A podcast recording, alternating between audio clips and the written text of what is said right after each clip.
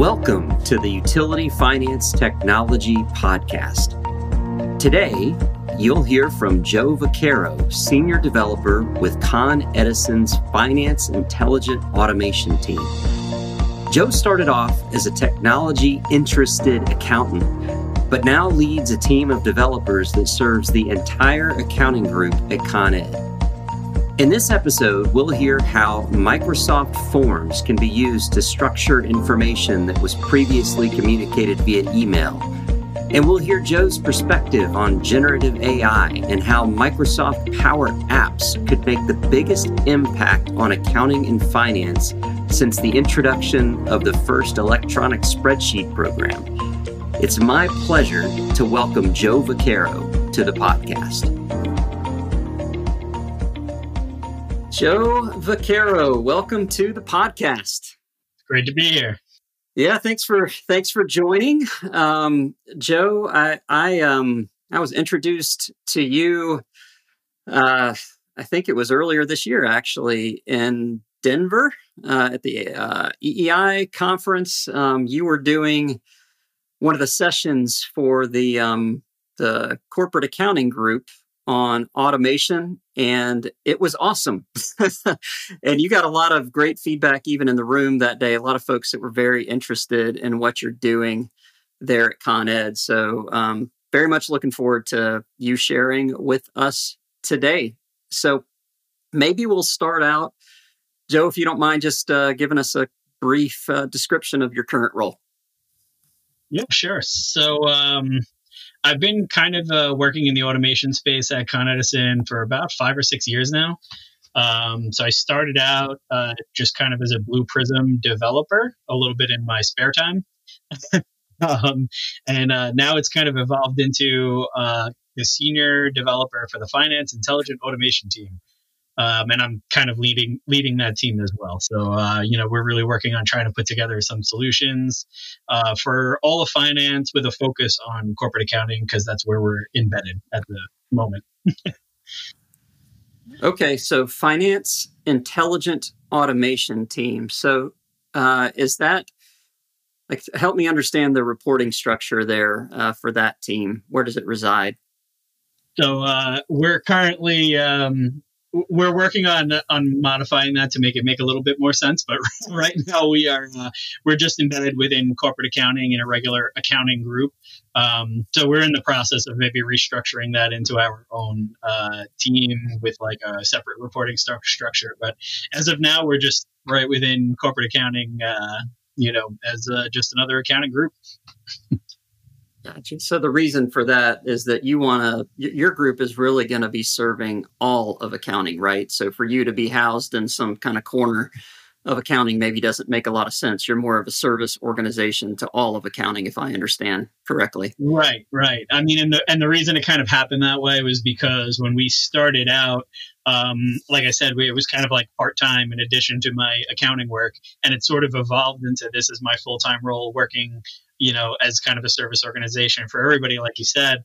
Um, but that was never really the way it was designed or structured when it started. So uh, that's why yeah, these things do tend to evolve. yeah, yeah. Uh, what's the structure of your team then? Who who is uh, who all's working on that automation front? Right. So, so I'm kind of leading the team and sort of serving as the senior developer, and I have about four people working under me at the moment. Um, and we have a we have a team of interns with us as well, um, and uh, they've been really helpful. So we actually have um, computer science majors uh, interns working in accounting, um, and we found them to be really useful because they can kind of help fill some of those gaps on the uh, tech side. Um, so you know, I can kind of serve as like a business analyst as well as a developer. Like I can walk in both worlds, and then they can fill in the gaps on some of the uh, technical, uh, you know, where we might need a little technical expertise. Okay, so yeah, so it's interesting. You've you uh, sort of defined your role as senior developer on the team.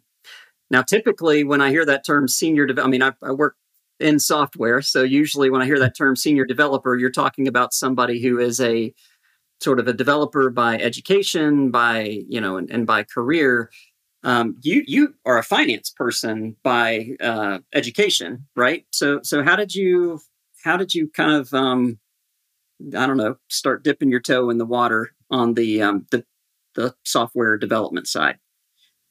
Yeah, so uh, kind of an interesting story. I mean, I, have an accounting degree. I started working in accounts payable uh, like 13 years ago, um, and so uh, yeah, definitely doing accounting work when it when we first started, and um, always sort of been kind of tech savvy and uh, got myself involved in some of the tech side of accounting right from the beginning.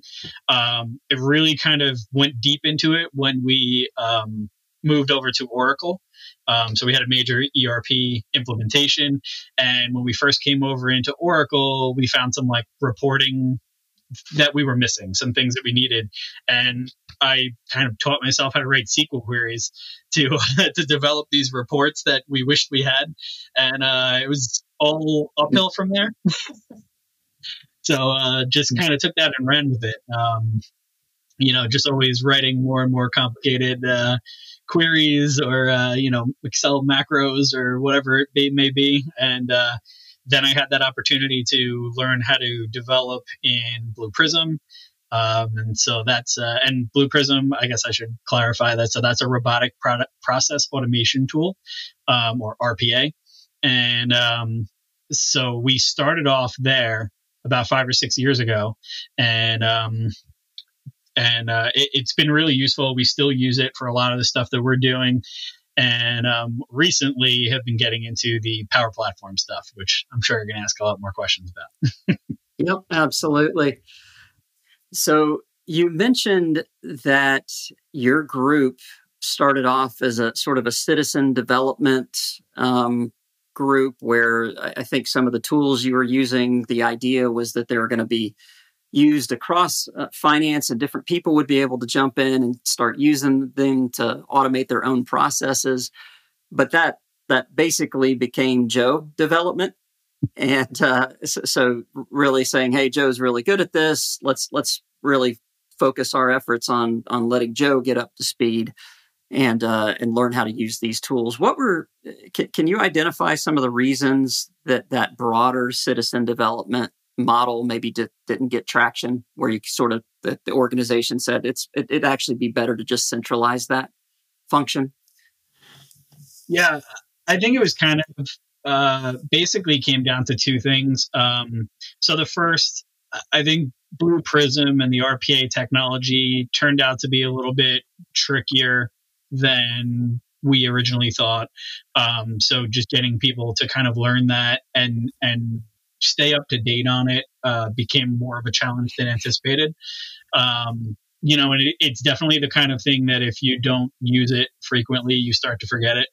Um, so that kind of moves into point number two that um, uh, we uh, most of the team couldn't really dedicate the time necessary to really learning the tool and creating um, value added automations.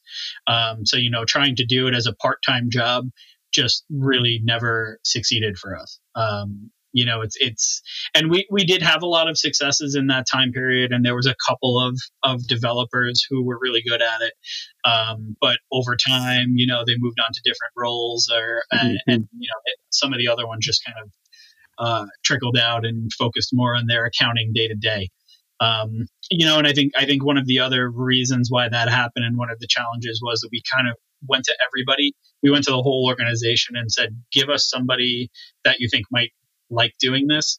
Um, and I don't know that we always ended up with all the right people. So you know, that was kind of a mm-hmm. lesson learned, I guess, of uh, people.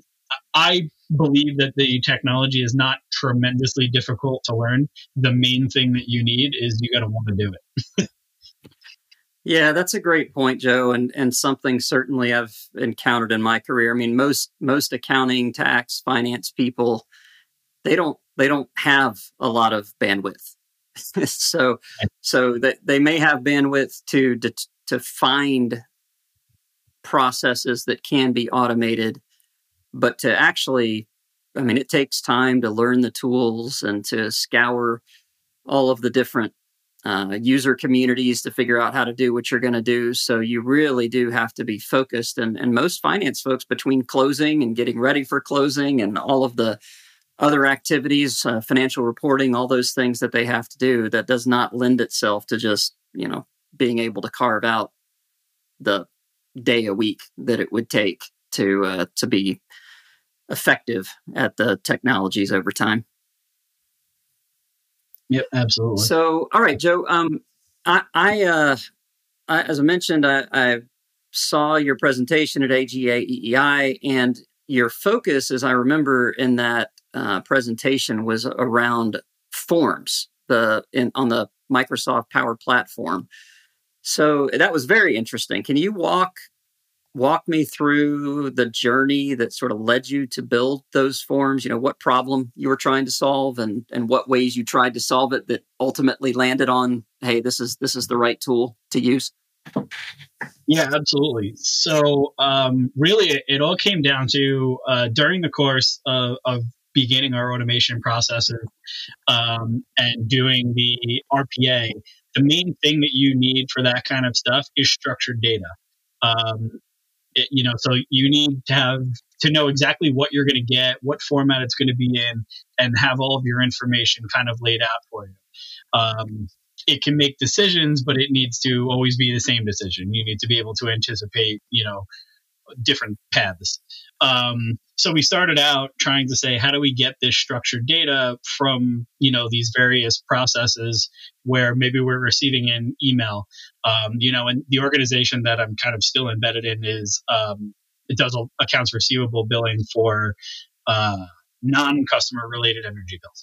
So we would get an email from someone and I mean, you know, I'm talking about 10 years ago, but we would get an email from someone saying like, can you bill this customer, you know, a hundred dollars for this service? And, you know, then there was a lot of back and forth of saying, okay, well, what's the customer's address and what's this and what's that? And so the first step in attempting to automate that process was how do we get all of the information that we need in the right format all at once? Uh, and so we said we needed to create a form, uh, you know, a request form for people to submit this information. Uh, and we started out with IT built forms. Um, so we went to the ID, IT department and we said, build us a form to, to make this request. And, you know, we, and my team was involved in that of mapping out what fields we needed and all of that stuff. Um, and we submitted those requests to them what we and we still use those forms to this day but what we found over time is if the forms were not super complex we were actually limiting ourselves in that now every time we needed to make a change or an update to that form we had to go back to it um, and we're not always their top priority so you know we have to go into a queue and wait until they have the bandwidth to work on our form that was when we started to venture out and say, how can we start creating our own forms? Um, if it's not super complex, we can probably do it ourselves. Uh, and that was kind of when we stumbled across the Power Platform and started working in there and created a bunch of uh, apps through Power Apps um, and started requesting the data through there and having 100% control over the forms and um, you know being able to update things on the fly and do whatever it takes to keep the business going. Who was the group that uh, enters data into the form? So in in a lot of the cases, it could be basically anybody in the company. You know, in in the example I gave for you know requesting an invoice to a customer, uh, you know sometimes it's field crews or engineers or um, you know it's a, it's it's a pretty broad audience. Uh, it's an accounting process, but mm-hmm. the request could come from anyone. That's interesting. So you're talking about potentially a very large user base for these tools that you're developing. Is that correct? Uh, yeah, absolutely. So, yeah, so we, how... we probably do about 30 requests a day that the automation processes on average. Okay, and if you're talking about that coming from field people, I mean, you're you're talking about hundreds or thousands potentially of of people that that could log in and, and use those forms. Yeah, potentially. I mean, they're usually a little bit centralized. Um, you know, they're probably coming from an engineer or a clerk or somebody in the office. Uh, you know, it's not It's not like every field supervisor, but there's definitely a pretty broad audience. So, how do you go about? I guess a couple of questions there. How do you go about publishing those forms uh, to, to be, you know, just making them available for people to use? And the second question: How do you let people know that they're available and that this is kind of the new standard operating procedure? Yep. So so in the Power Platform and through the IT build forms, you can control the audience, um, and you can also say, you know, grant access to everyone within Con Edison. Um, so you know, in some of those cases, that's that's what it is. It's any company employee has access to those forms. We can also restrict it to say any management employee. Um, and you can control a lot of that stuff through distribution lists and um, you know security groups, uh, you know those kind of things. Um, so there's there's all sorts of options on how you can restrict who has access to the forms, both opening it up to everybody or restricting it to a very small group. Um, so it has a lot of those controls built in, which is really nice.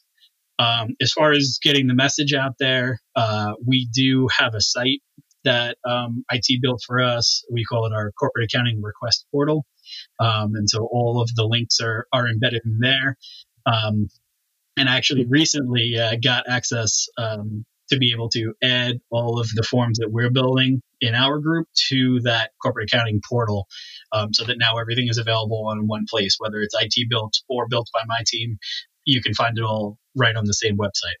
Wonderful. Um, okay, that that makes a lot of sense. So basically, your the the company has a page. I'm sure, like most other companies do, a homepage, and they, they'll have a a link to go to this uh, corporate accounting request portal. And now you have the ability to push new forms out there and maintain the existing forms using the Power Platform.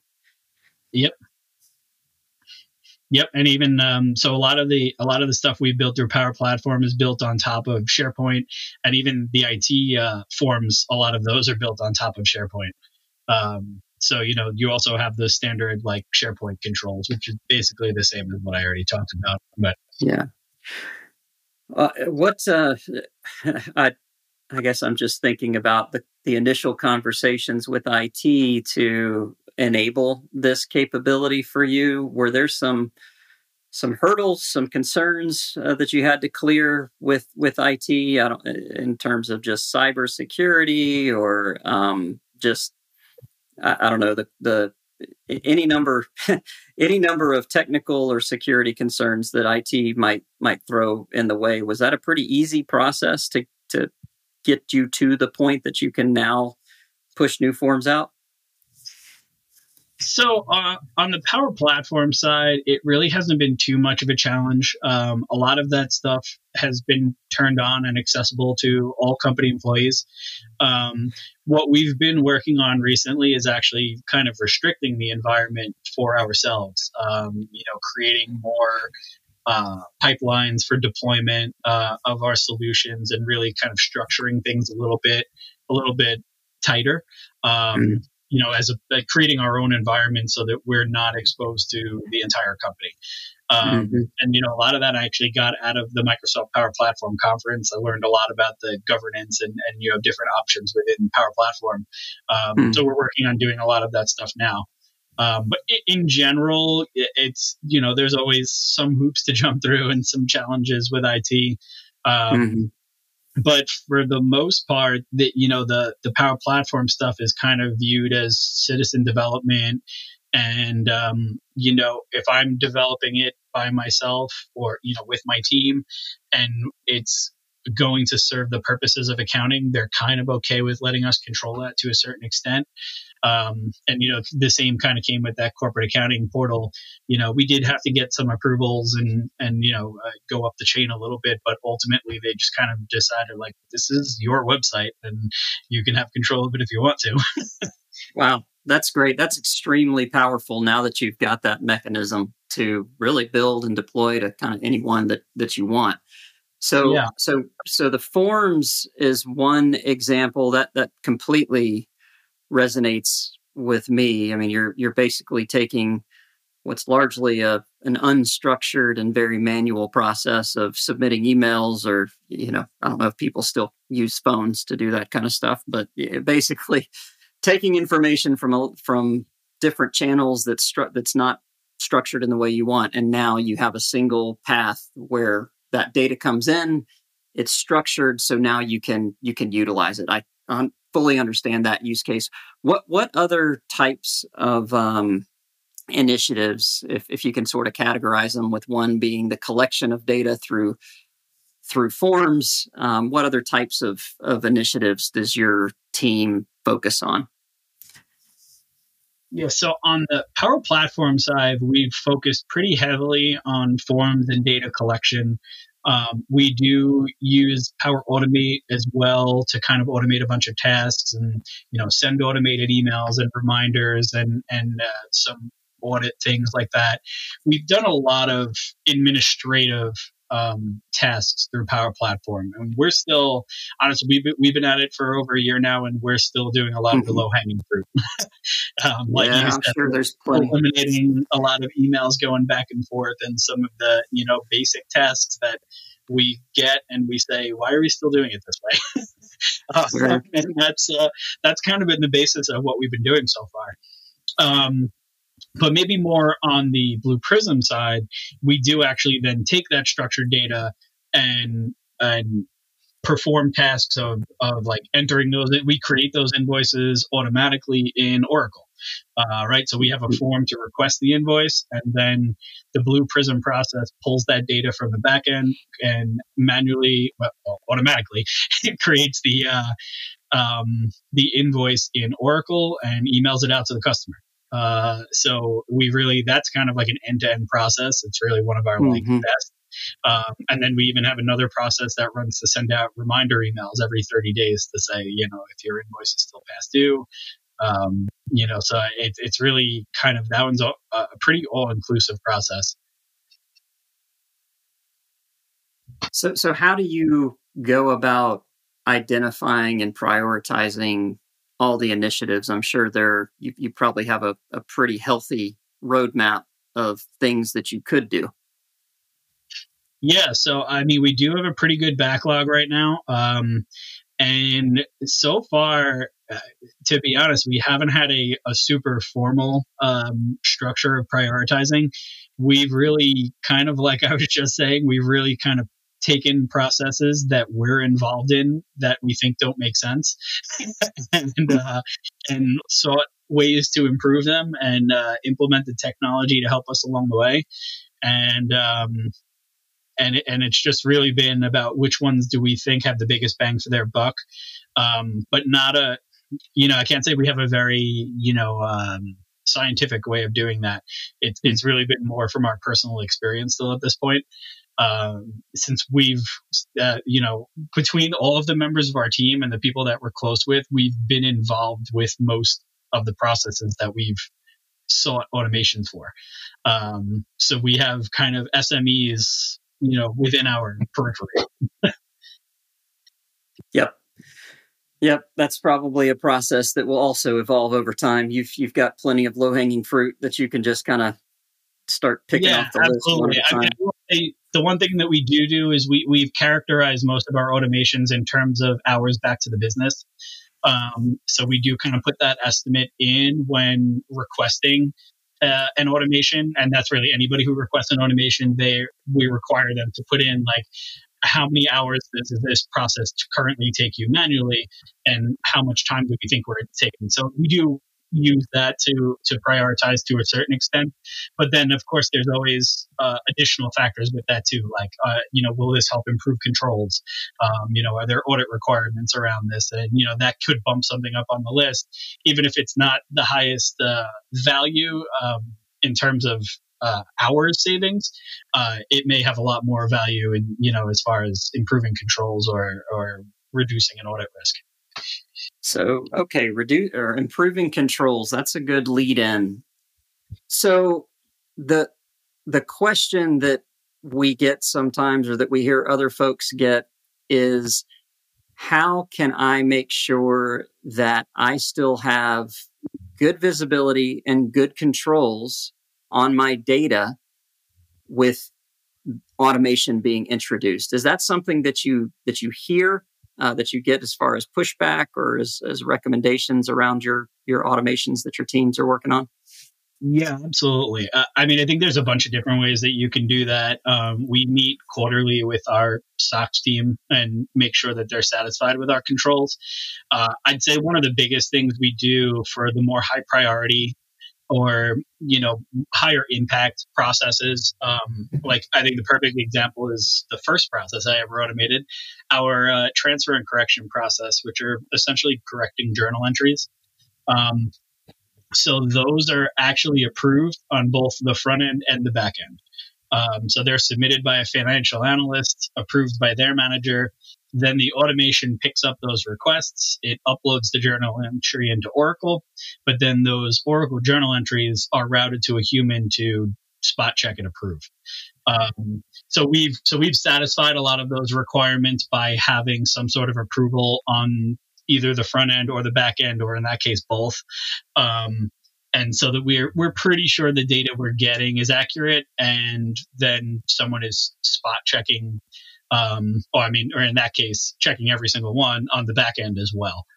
Um, and you know, sometimes with some automations, if they're not you know so um, high priority, those reviews may taper off over time. Um, you know, like we'll start off, maybe we have someone review 100% of the entries that the bot is doing. And, you know, after a couple months that hasn't made any entry, uh, any issues or yeah, less than a couple months, um, we'll taper that down and say, okay, start reviewing 75%. Um, you know, then we'll say, okay, only review everything over $100,000 or, you know, so we'll, we'll set up those thresholds um, to kind of taper that review over time until we have a certain confidence in the automation.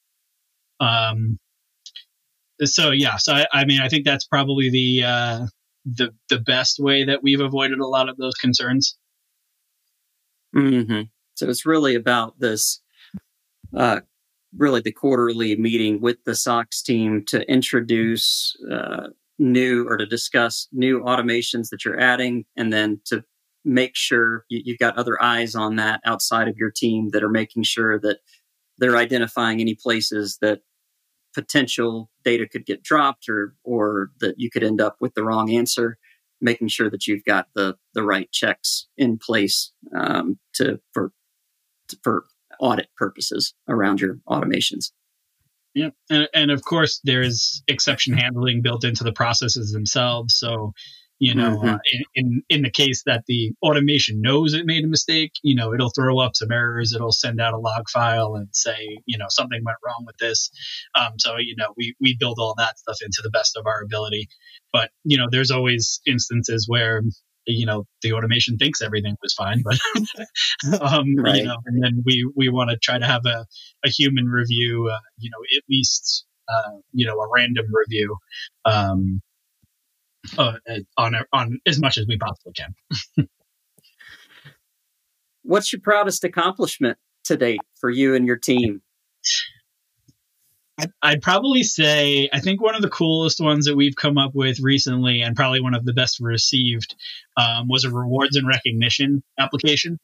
Um, so we actually started with completely revamping our uh, reward and recognition process of um, you know and essentially it's like when someone in corporate accounting does something above and beyond you know uh, major system implementation maybe where they're you know working additional hours or you know helping another organization in addition to their normal functions or you know thing that they come up with an idea that saves the company money you know maybe it's one of our ideas um, mm-hmm. you know, things along those lines um, so we were previously giving gift cards um, and so and it was a paper form uh, filled out on on well, all right, not paper. It was filled out on Word and uh, you know emailed to the payroll department to say, hey, send out this gift card.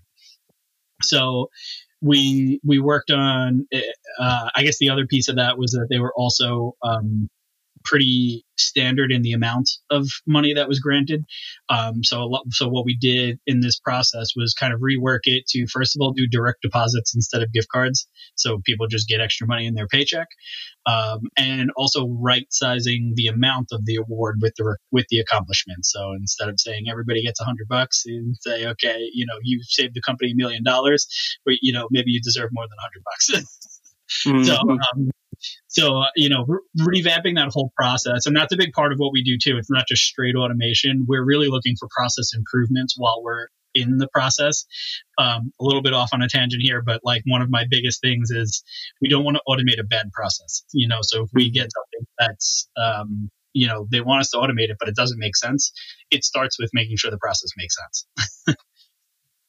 um, so yeah, so we started off with revamping that process, but then we built the Power App um, for people to submit those requests. It's open to anybody in corporate accounting management, so they can, you know, um, uh, recommend a, a coworker, uh, or you know, include or a manager can submit it for their employees, um, and then it has a Power Automate flow that routes those for approval, um, depending on the dollar amount threshold, uh, and and then um, a report runs at the end of the of the month and sends that out to the payroll department to to issue, and uh, then it also uses Power BI um, to create a report of all of the rewards that were issued for the previous month.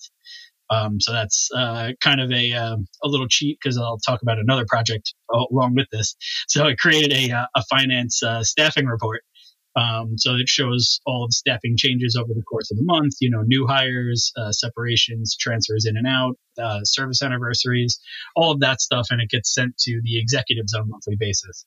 So part of the reward and recognition process was adding a second page to that report of all of the awards issued for the month. So it's a really nice way of, of getting that information in front of the uh, executives as well that's exciting. I can see I can see your team probably getting very um, excited about as these as these ideas come in and continue to grow, and everybody's sort of chipping in. Hey, what if we did this? Oh, and we could also do that, and you end up with a with a pretty pretty comprehensive and innovative solution at the end of everything. Yep.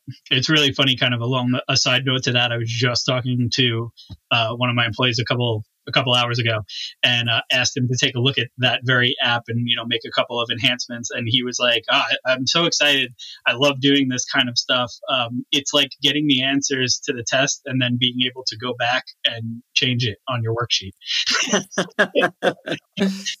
I thought that was a great analogy. I uh, mm-hmm. tied into what you just said. yeah, yeah.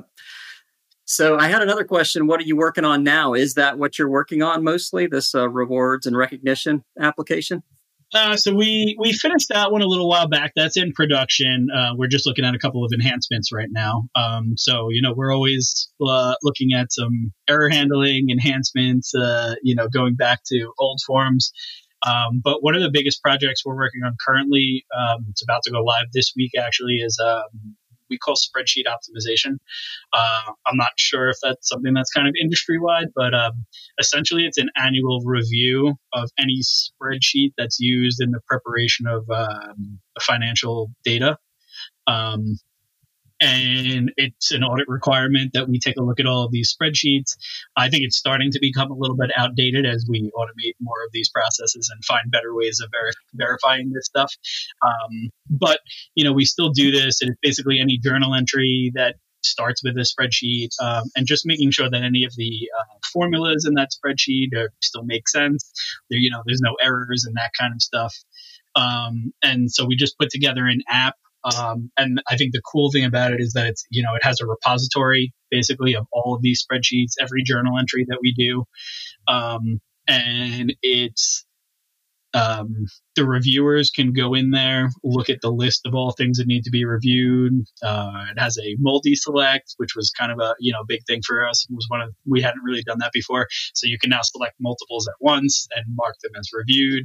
It routes for approval, um, and then after everything has been uh, reviewed for a section. So there's a Power Automate flow that checks has everything been completed? No, do nothing.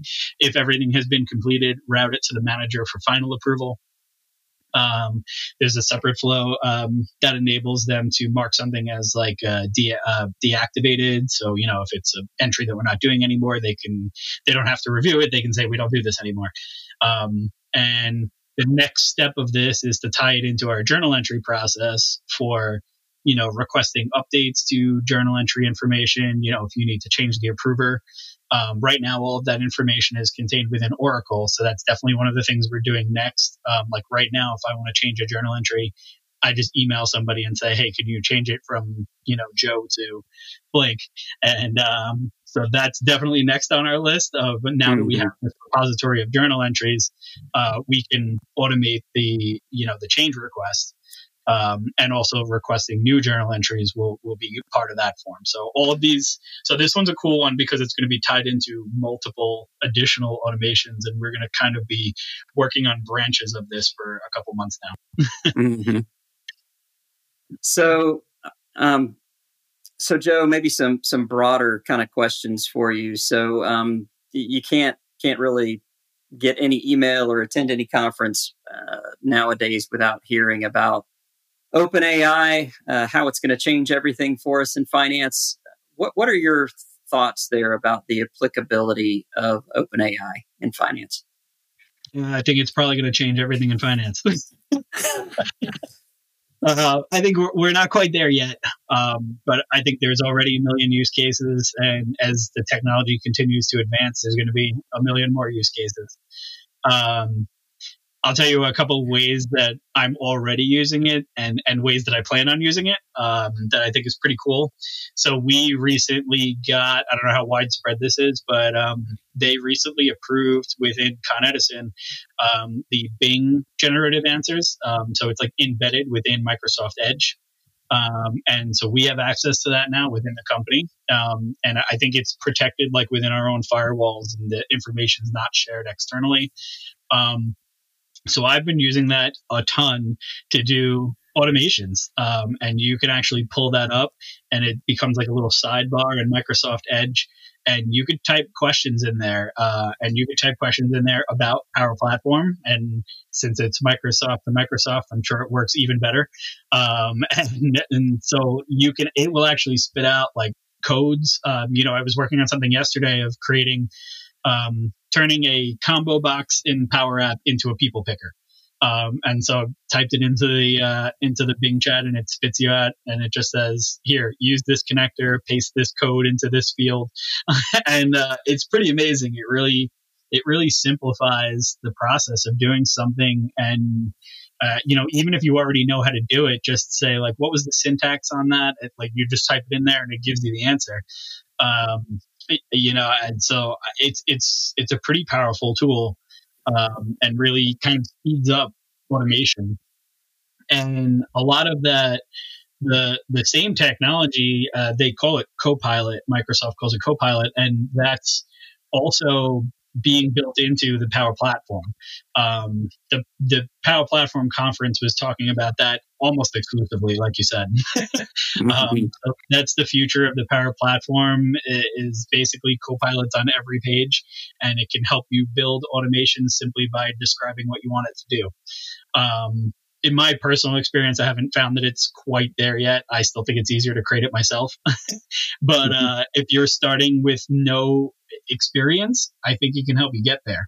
Uh, it definitely creates like a wireframe, uh, and then you can kind of plug in some of the details. Um, so very useful in that regard. And the next kind of things that I plan on using it in, um, they're also rolling out. Uh, Microsoft is rolling out the ability to embed that within your applications. So we'll be able to publish forms for people to use that will have this embedded AI within it. Um, so you know you could type in questions of you know what is this what does this information in this form mean or you know and, and you can kind of it can kind of find those answers you can connect it to to other data sources to connect it to the Con Ed website to get uh, information on that kind of stuff um, so I think that could be really cool. And then along with that, um, Power Virtual Agents, something I haven't used yet, and that's um, Microsoft's chatbot. Um, so that's one of my next projects. Uh, I, I took a full course on that at the uh, at the Power Platform conference. Um, so I want to create a chatbot for our CARP portal, um, and and you can use generative answers and generative responses to kind of uh, first of all help you create the bot more dynamically and help it understand people's questions better. Um, so I think that would be infinitely useful to embed on this homepage so that people can just go in there and say, how do I create an invoice? And, you know, it'll direct them to the job aid and then give them the link to the form, you know, that kind of stuff. Uh, I think it's just going to really simplify the process, you know, and we talked about, um, you know, how do you get people to your site? Um, so I think that will help too. I mean, they still need to get to the site, but they don't even need to know where the exact form is. The the chatbot will take you there. Um, so, so I think a lot of, a lot of cool stuff on the horizon. so so what you're talking about there, at least the way I understand it with OpenAI, I can see how that is very helpful to someone that's focused on building automations uh, in using Microsoft Power Platform or anything else. If you have questions about other technologies that you might want to use, you know, it can write it can write code for you in Python and and different yeah. things like that.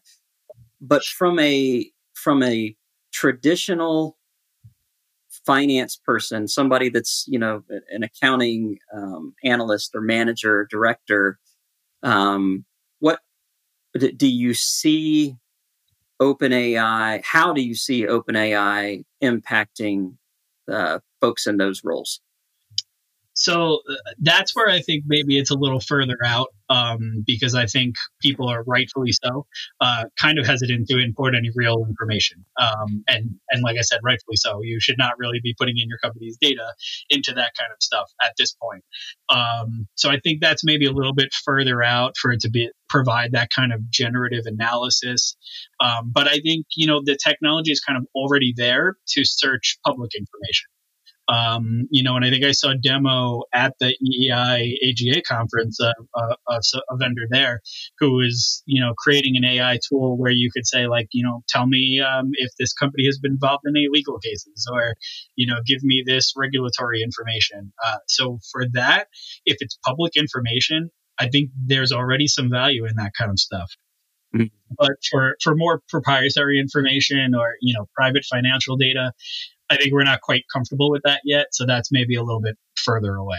Um, but once once we get to that level, I think that's I think that's going to be amazing too. It's it's going to really do financial analysis and you know data analysis and probably help you write reports. I think the limits are limitless. Got it. All right, maybe a couple couple more questions, uh, Joe. This has been great, very insightful, uh, uh, particularly as you're talking about what you can do with Power Platform with the forms. Um, I could see a, lot of use cases there across uh, across uh, the folks that I, I work with uh, throughout the industry. So, a couple of questions to close. first one: um, are, are, there any skills that you think, and this is kind of um, it's kind of related to what we were just talking about with OpenAI. Are there skills that you think accountants uh, and others in finance should be developing to adapt to the changing technology landscape, or skills that we should be looking for in uh, new hires? You know, the, the, folks coming out of college and, and out of the uh, the accounting firms to come work in finance. Yeah, I mean, so I think it's really interesting. And, you know, I've done a couple things here and there with talking to like high school students or college students, you know, um, career fairs and that kind of stuff. And I've always kind of recommended to them that they take some IT classes. Uh, I, I, think you're going to need to have some type of tech background uh, in any field uh, in the future. Um, so, I mean, I really think that's where it's going to start. You know, I mean, and I don't think every accountant needs to know how to code, um, mm-hmm. but you should know the technology, you know, have some basis in that kind of stuff. Um, I, I, also think it's really interesting. Um, and at the Power Platform conference, I thought it was really interesting that Microsoft said this themselves that they really foresee the Power Platform to be a basic skill uh, in everyone's toolbox in the future that's really what they're going for. And I, I think it has the potential to be that way. You know, they, Microsoft is really trying to say that, you know, the same way you use Outlook or Excel, one day you're going to use Power Apps and Power Automate. Um, and I could foresee a future where that's totally uh, possible. Um, so I, I, think you don't have to be an expert and and be creating these automations every day the way that I do. Um, but I think everybody should start getting familiar with them. And I, I think the really nice, the, the best thing about Power Platform is that most larger companies already have it. Um, it's already included to some extent with the license that you probably already have. Um, so I think, you know, it's very easy for you to kind of get into and start learning a little bit here and there. Uh, and I think most, I think you should. yeah, it's interesting. If you think back, when's the last time that something like this happened that, that potentially is, uh, you know, was, was transformational in finance? And it was probably Excel. right? I mean, right. that's that that's the tool that you know people haven't always used in finance. I mean, there was a time when computers weren't used really that much in finance, but but uh, once once personal computing came about and folks started coming up to speed on Excel, well, now I mean, who, who do you know in accounting and finance that can't use Excel? Uh, I, I don't I don't right. know of anyone. So, so yeah, it'll be interesting to see if we're saying the same thing about a lot of these tools, um, whether it's Microsoft or some other platform that uh, that that could be transforming finance in the future. Yep. Yeah, it's it's pretty crazy to think when I started in the company, which was only like 13 years ago, there was still a good portion of our staff that had large calculators on their desk. tape. Yep. And yep. now nobody has that anymore. It's Excel for everything. yep, that's right. All right. So, final question, Joe. What resources would you point someone toward someone that that might be looking to learn about or become more proficient in the tools that you're working in and that your team is focused on maybe those folks that are like you know what I, am I'm, I'm got kind of a, a technical technology engineering mindset um, i'd like to move more toward that even though uh, maybe my my job is accounting what would you point them toward yeah, I think there's there's tons of stuff out there, um, and I think Microsoft does a really good job of having their own tools available. There's uh, Microsoft Learn, I think it's called, um, and that's where when we hire new staff, that's the first place that I direct my um, you know developers to uh, to go onto the Microsoft website and let them teach you. Um, so you know there's um, there's tutorials there and there's uh you know some examples uh, they give you uh, like to get started you know basic intro projects. Um, so it's really like all there for um, for you for anybody to learn. Um, so that's that's a great resource. Uh, i think they also have like a lot of upskilling sessions and stuff like that so I, I think microsoft in general is a great resource to learn microsoft products um, other than that you know i mean i think there's conferences are are pretty amazing for that kind of stuff. You know, there's so many things that you can learn at the conference itself, but also from the other people there. Uh, I think I learned as much from the people I networked with as I did from you know the actual classes and programs that I went to. You know, and then you also make contacts that you can continue to reach out to and say, "Hey, I have this problem I can't figure out. You know, have you done anything like this?" Uh, you know, and I, I think we have a pretty good community uh, of people who you know are willing to help each other. Um, I mentioned to you earlier that there's that utility automation meeting monthly, um, and we share different ideas and, and problems and questions, and uh, and it's it's a great group. Um, so you know that kind of stuff is always out there. I had another idea that I forgot.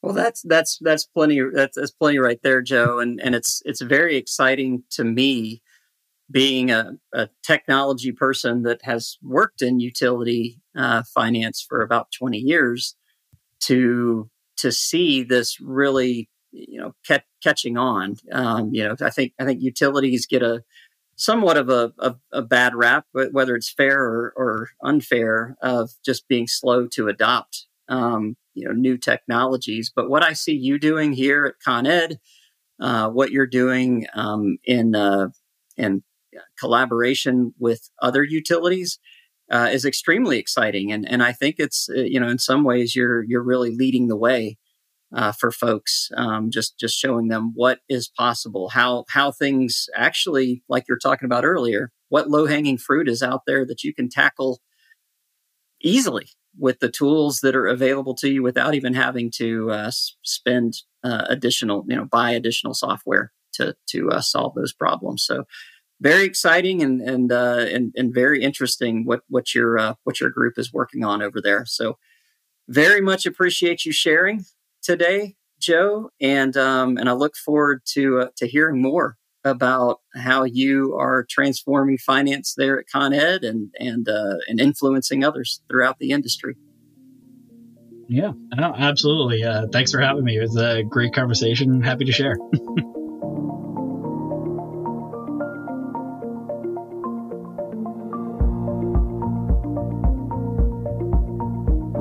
Thanks for joining the Regulated Capital Conversations podcast with Blake Andrews. We're excited about upcoming conversations we have planned with technology superstars in our industry, so make sure you follow us wherever you listen to your podcasts. We're also excited to hear from you. If there's someone you'd like to hear from, or if there's a topic you'd like for us to cover, drop us an email at podcast at rcconversations.com. Who knows? Maybe the next guest on Regulated Capital Conversations is you. We'll see you back again for our next episode soon.